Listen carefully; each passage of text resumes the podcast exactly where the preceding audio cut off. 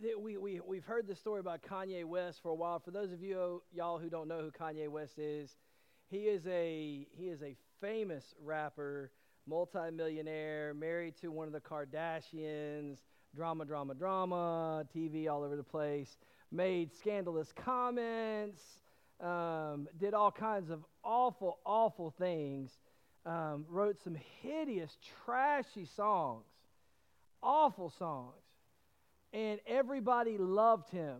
They praised him for his trashiness. They lifted him up because of his vulgarity and, and his depravity. And the minute that he found Jesus Christ, many of them turned their backs on him and have shunned him. And you heard that. Did you, did, I never thought I'd ever hear Kanye West say, they're walking dead because they don't know him. They have not awakened. I mean, to hear somebody who was so utterly lost in their sins and so publicly reveling in their sins because they didn't know Jesus, because he didn't know Jesus. All of his hurt, pain, shame was pushed through this lens of artistry and, and music, and it was put out there for everybody else who'd ever been hurt, who'd ever been in, in a bad situation. And people resonated with it and they wanted it. And so they turned around and, and people reveled in his music and they related to it. But then he comes face to face with the creator of heaven and earth, and there was absolutely nothing, there was absolutely nothing that could change who he was except Jesus. And now he's a new creation. 2 Corinthians 5:17 tells us anybody who's in Christ is a new creation. The old is past, the new has come. The old Kanye is dead. The old Kanye is gone and the new has come. And so today, my listen, just so y'all are aware, I hate titling my sermons, right? So if you see a stupid title to a sermon, that was because I got tired of doing it, okay? And so this morning's title is Pedigree, right? And you'll kind of see a little bit about where I'm coming from with the idea of pedigree. Paul is going to lay out for us a little bit of his history, a little bit of his past as we jump into this passage today. But if you want, really want to get the full pedigree of Paul and where he came from and who he was, take a closer look at Philippians or the book of Acts. That's a, that's a better source. But, but I think a better title, a better title for today is testimony and you'll see why. And so I wish I had these epiphanies a month ago, right? But as I was as I was marinating on it and, and preparing for, for today, I just I came up with testimony is so much better because it is the story of how it's not just the nuts and bolts, it's not just the facts of the gospel, but it's about real life change and it's about how God really changes us. And we saw that in that story about how God really changed Kanye and the things that we hold, that we hold, those sins that we think are the worst, man, he reveled in those sins and God changed his heart forever. And so this morning, I would say that as we look at our own lives, what's your testimony?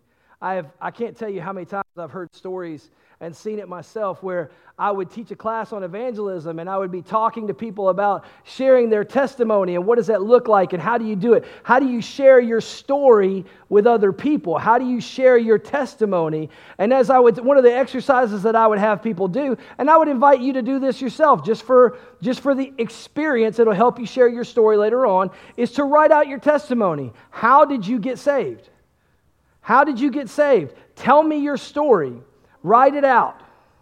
And when you do that, what's happened to so many people is they get to the, well, I grew up in church and I was a good kid and we prayed around the dinner table, blah, blah, blah, blah, blah, blah. And they finally come to a place where they say, there was never a point where I went from death to life. I grew up in church, I was a churchy kid, but I could not tell you when I went from death to life. Now, just because you can't tell me when you went from death to life doesn't mean you haven't done it, right? But for some people, I would say if you know that you've surrendered your life and put your faith in Jesus Christ, you are a Christian. But so many people doing this exercise have come to the point of saying, Hey, Will, I didn't put my faith and trust in Jesus Christ. I put my faith and trust in the church. And that's not good because church can't save you. We are the church of Jesus Christ because he saved us. So don't put the cart before the horse. The tail doesn't wag the dog, right? So let's make sure that we are saved, that we have put our faith and our trust in Jesus Christ alone, and then we can be the body of Christ, the church that He's called us to be. So let's look at Galatians chapter 1, starting in verse 11. Galatians chapter 1, starting in verse 11, going to verse 24. For I want you to know, brothers and sisters, that the gospel preached by me is not of human origin, for I did not receive it from a human source, and I was not taught it, but it came by a revelation of Jesus Christ. For you have heard about my former way of life in Judaism. I intensely persecuted God's church and tried to destroy it. I advanced in Judaism beyond many contemporaries among my people because I was extremely zealous for the traditions of my ancestors. But when God, who from my mother's, when God, from who from my mother's womb set me apart and called me by his grace was pleased to reveal his son in me so that I could preach him among the Gentiles. I did not immediately consult with anyone. I did not go up to Jerusalem to those who had become apostles before me. Instead, I went to Arabia and came back to Damascus. Then, after three years, I did go up to Jerusalem to get to know Cephas. And I stayed with him uh, 15 days. But I didn't see any of the other apostles except James, the Lord's brother. I declare in the sight of God, I am not lying in what I write to you. Afterward, I went to the regions of Syria and Cilicia. I remained personally unknown to the Judean churches that are in Christ. They simply kept hearing, He who formerly persecuted us now preaches the faith he once tried to destroy, and they glorified God because of me. Everyone's got a story. Everyone's got a story. Paul's story was that he was a Pharisee. I mean, he tells them in Philippians that he was the Pharisee of Pharisees, that he was zealous for the Lord, that he loved God, he loved the law, he wanted to live out the law, he wanted to persecute the church because he thought it was a false teaching of God. He thought it was heresy and blasphemy, so he persecuted the church. Everyone's got a story. Everyone has a story. And the thing is, it doesn't matter. It doesn't matter if you grew up in church. Man, kudos to you. Man, kudos, well, not really kudos to you. Kudos to your parents, right? If your parents raised you in church, if your parents taught you the Word of God, if your parents spent time praying with you and praying over you, and you came to know the Lord that way, that's awesome. But you were still a dirty, rotten sinner. Before you came to know Jesus, you were still a dirty, rotten sinner. No matter, no, no matter how much of a goody goody you may have been. Maybe pride was the sin that you reveled in. Didn't mean for that to rhyme. But Whatever it is, we all have a story, right? My story, some of you guys know some of my story. A lot like Paul. I mean, I didn't kill people or whatever, but like when, when Paul came into the church, he wasn't accepted because they knew his past, they knew his story. And so I was at this small school called Wingate University. Has anybody ever heard of Wingate? Praise the Lord. All right. So I was at Wingate University and I had, so first semester, so I'm coming out of military school, right? And I didn't go to military school because I was super disciplined, okay? I went because I was a bad kid. And so when I got to military school, it was all like, you're to eat this way, talk this way, dress this way, walk this way, right? Everywhere. I did everything they were told. So when I got to college, it was like they cut me loose, right? First semester, I joined a fraternity right? Which just meant that I really wanted to really wanted to buckle down and take my partying seriously. And so I got in there, you name it, I did it. Um, I was a rough guy. I was a rough guy um, in every sense of the word. And so, and that carried on throughout my freshman year, throughout my sophomore year. I was a rough guy internationally. I had, I did bad things.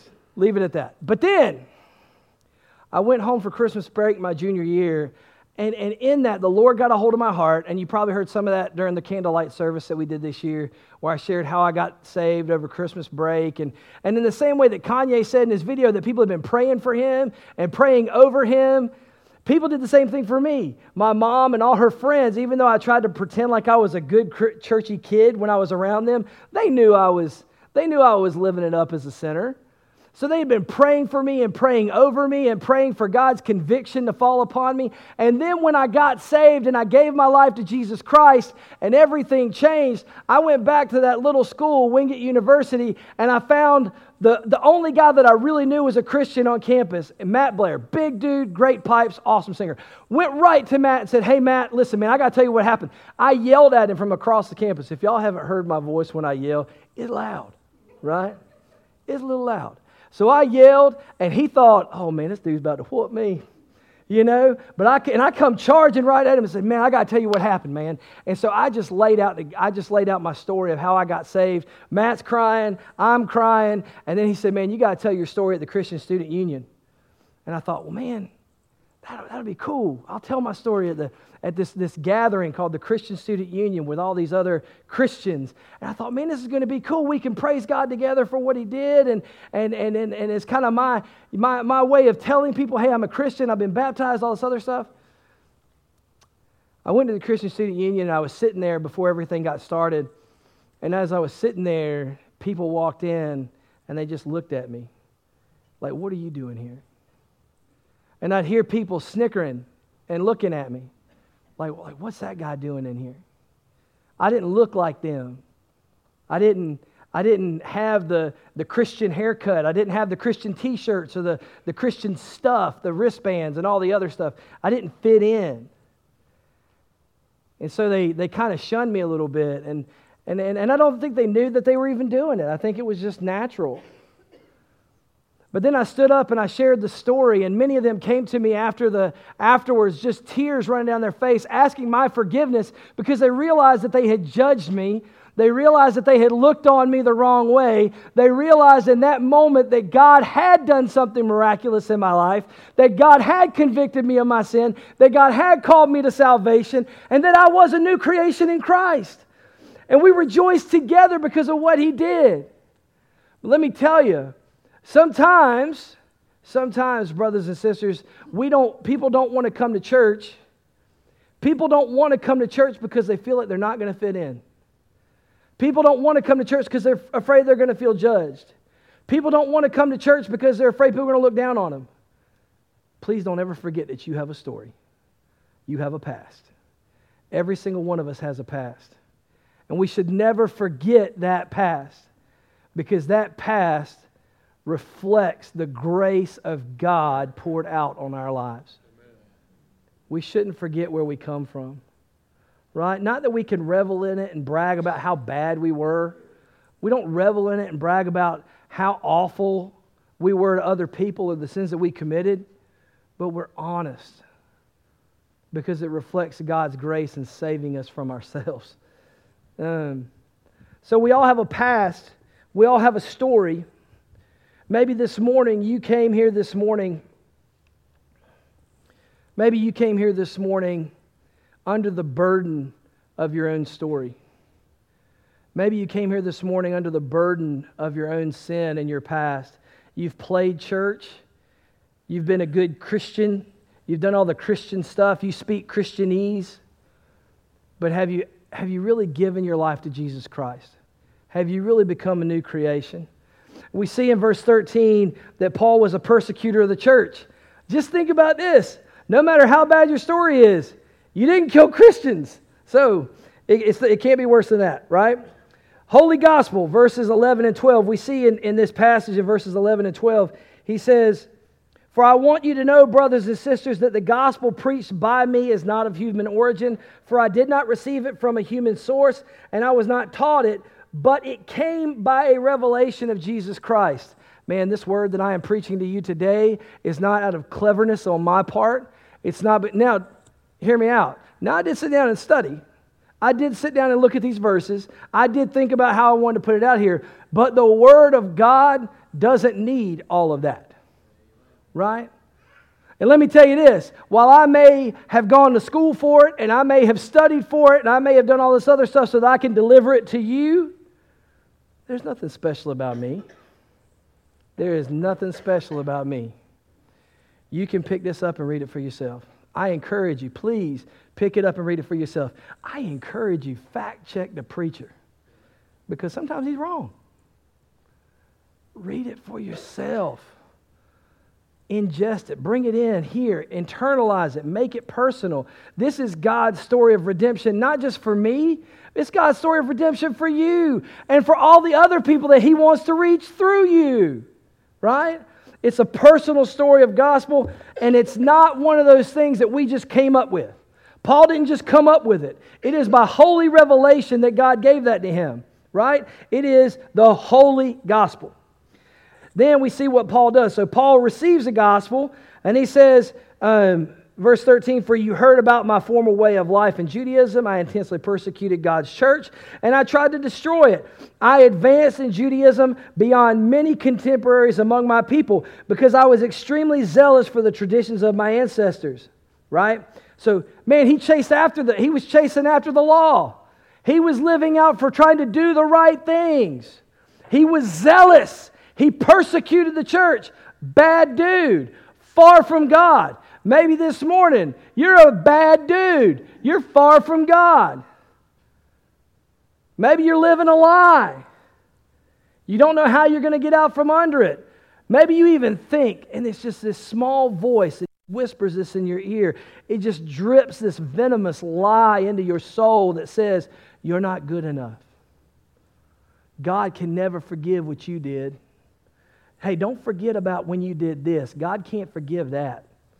You did this, and God's never going to forgive that. Those lies, that venom that just drips into our soul sometimes. But then, verse 15, the first three words of verse 15 is a game changer. But when God. But when God. We've done horrible things. We've done bad things. We've sinned against heaven and earth. We have sinned against our Creator. We have a story. We have a past. We've done bad things. We don't feel worthy. But God. Verse 15. But when God, who from my mother's womb set me apart, called me by his grace, was pleased to reveal his son in me so that I could preach him among the Gentiles. Let me stop real quick. But when God, who from my mother's womb set me apart, let me say this if you are lost in your sin, if you are far away from God, if you've played church your whole life and you're not saved, God still has a plan for your life. God's plan doesn't kick in for your life when you get saved. God's been master and controlling everything since before you were born. God is sovereign, He is over everything. So let me say this to you, Christian, the one who does believe, the one who does profess faith in Jesus Christ. If you're in the middle of a storm and you can't tell which way is up, if you're fighting through things in life and life is whooping you, anybody been there? When you're in that moment, God is still in control. It doesn't necessarily make the clouds go away, it doesn't necessarily make the wind roar a little less. But it means that the one who controls the wind and the waves and the clouds is in control, and we will get through it. We will get through it. And God is in control, and He does love you intimately. From before He knitted you together in, his, in your mother's womb, He knew you. And He does have a plan for your life. Don't give up. But when God, who set but when God, whom from my mother's womb set me apart and called me by his grace, was pleased to reveal his Son in me so that I could preach him among the Gentiles, I did not immediately consult with anyone. I did not go up to Jerusalem to those who had become apostles before me. Instead, I went to Arabia and came back to Damascus. Then, after three years, I did go up to Jerusalem to get to know Cephas, and I stayed with him 15 days. But I didn't see any of the other apostles except James, the Lord's brother. I declare in the sight of God, I am not lying in what I write to you. Think about this. Have any of y'all ever been to a training camp for sports? A training camp? I went to a, I was a wrestler growing up, right? That was my sport, man. I loved it, right? When you step on the mat, it's just you and one other dude. If you get, if you get whooped, it's because he was better than you, right? You can't blame nobody else, right? Um, it was just one of those things. I loved it. Well, I went to a training camp and they had us doing some of the craziest stuff, right? Like we're doing like trying to stand on our head and do all kinds of weird stuff and doing stuff to strengthen our forearms and our shoulders and all this other stuff. It was an intentional time of learning and training and learning new techniques and strengthening up your weaknesses. So think about this Paul, Paul's world, Paul's whole world was Judaism. His whole world was keeping the law. Everything he knew was about trying harder was about trying harder and relying on himself. Everything shifted in that one instance. He went from keeping the law to living in grace. What a transition! What a change to, to hear that Jesus is the fulfillment of the law, to try to process in his mind that Jesus is the fulfillment of the law. That's a lot to wrap your mind around. Everything you've learned from a kid has been about the law. And now, all of a sudden, this resurrected Jesus says, Hey, I am the fulfillment of the law, and I'm about to send you out to tell the good news to Gentiles. That would have gone directly against the grain of everything that Paul knew. Because the good news wasn't for the Gentiles, it was for the Jews, right? But if we go back to if we go back to Genesis 15, we see that God told Abraham, "And I will make you a blessing to all nations." Paul is about to be a part of God fulfilling that blessing from Genesis 15. Jesus is the ultimate blessing of all nations in bringing salvation to the world. And so, so for Paul, he needed some time to train and to prepare. If you're a new creation, if you're a new Christian, if you're a new believer, take time to prepare. But it's an active thing that we do. And sometimes, hear me on this. Sometimes we come into the church and the church has got really cool programs and the church has got some really cool events and we plug in and we just kind of sit, right? We plug in, we get into our routine, and we just sit. Training is intentional. Training is intentionally stretching yourself. Training is intentionally being pushed to the next level, right? In your faith, you need to be pushed to the next level. You need to train to be a better disciple. You need to be trained to go out and reach more people. You need to be trained on how to use your gifts and your talents and your passion to expand God's kingdom. Paul went through an intentional time of pulling away to train. And some of us need to go to training camp because we got to know Jesus and we got into our Christian routine and we forgot that we need to train. And some of us have forgotten what we're training for. Hear me, church. God did not call you, He is not training you, He has not put you in this place at this time for you to learn His Word, for you to sit here on Sunday mornings. That ain't what this is about. The gospel, the call of Christ on your life, is not about being a good church member. It is not about being churchy. It is not about listening to the right music, wearing the right clothes, doing the do's and the don'ts.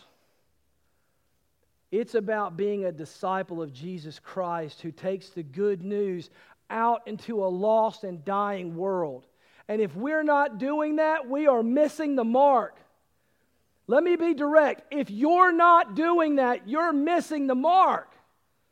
That's why you were created. You were created to know and commune with your Creator and bring brothers and sisters in Christ into His house. Brothers and sisters, we train. We train so that we can minister the gospel to other people. That's what we do. That's what God's called us to do. And Sunday school is a great place for you to learn. Sunday school is a great place for you to learn, but you have to be intentional in desiring to learn and to grow. Let's be honest. You can sit in that Sunday school class and never really learn. And it's not because your teacher's not doing a great job, it's because you're going through the motions. You can sit in here every single Sunday and not learn and then tell me, Pastor, that was a great sermon. I really enjoyed that. That changed my life. right? But the reality is this what if? I'm not saying all this to beat you up, I want to motivate you.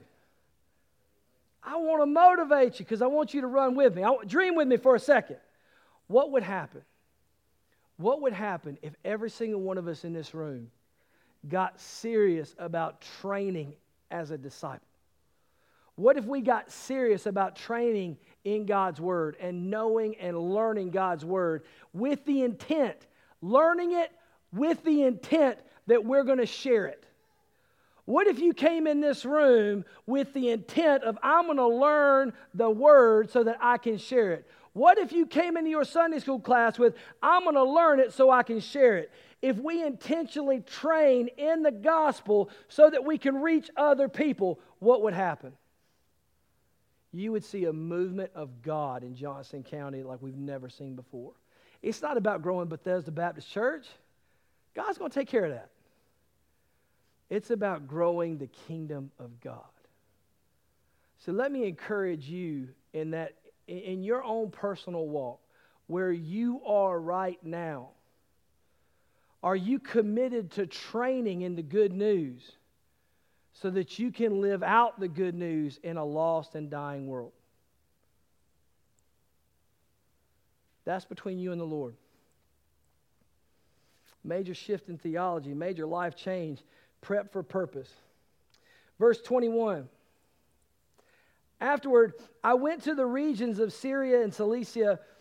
I remained personally unknown to the Judean churches that are in Christ. They simply kept hearing, He who formerly persecuted us now preaches the faith he once tried to destroy. And they glorified God because of me. Two things that I want you to come away with. I know the points on paper said he went to Syria and Cilicia. Yeah. He gained a reputation for the gospel. Here's the two points I want you to hear this morning. I, I want to shift that up a little bit.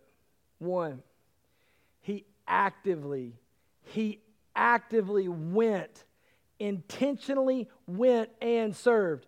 Where are you intentionally going and serving? Where are you intentionally being the light of Christ out in a dark place? And you may say, Will, I don't have opportunities. There are opportunities everywhere. Build relationships. So, okay, I'm gonna be. So I've been going to Clayton Fitness the past couple weeks, right?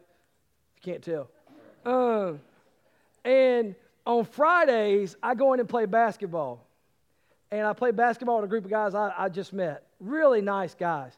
So this last week I went and played with them, and there was two guys that were hanging around afterwards, and so we were shooting up a little bit, and I said, "Hey, look, we're going to play a game of 21.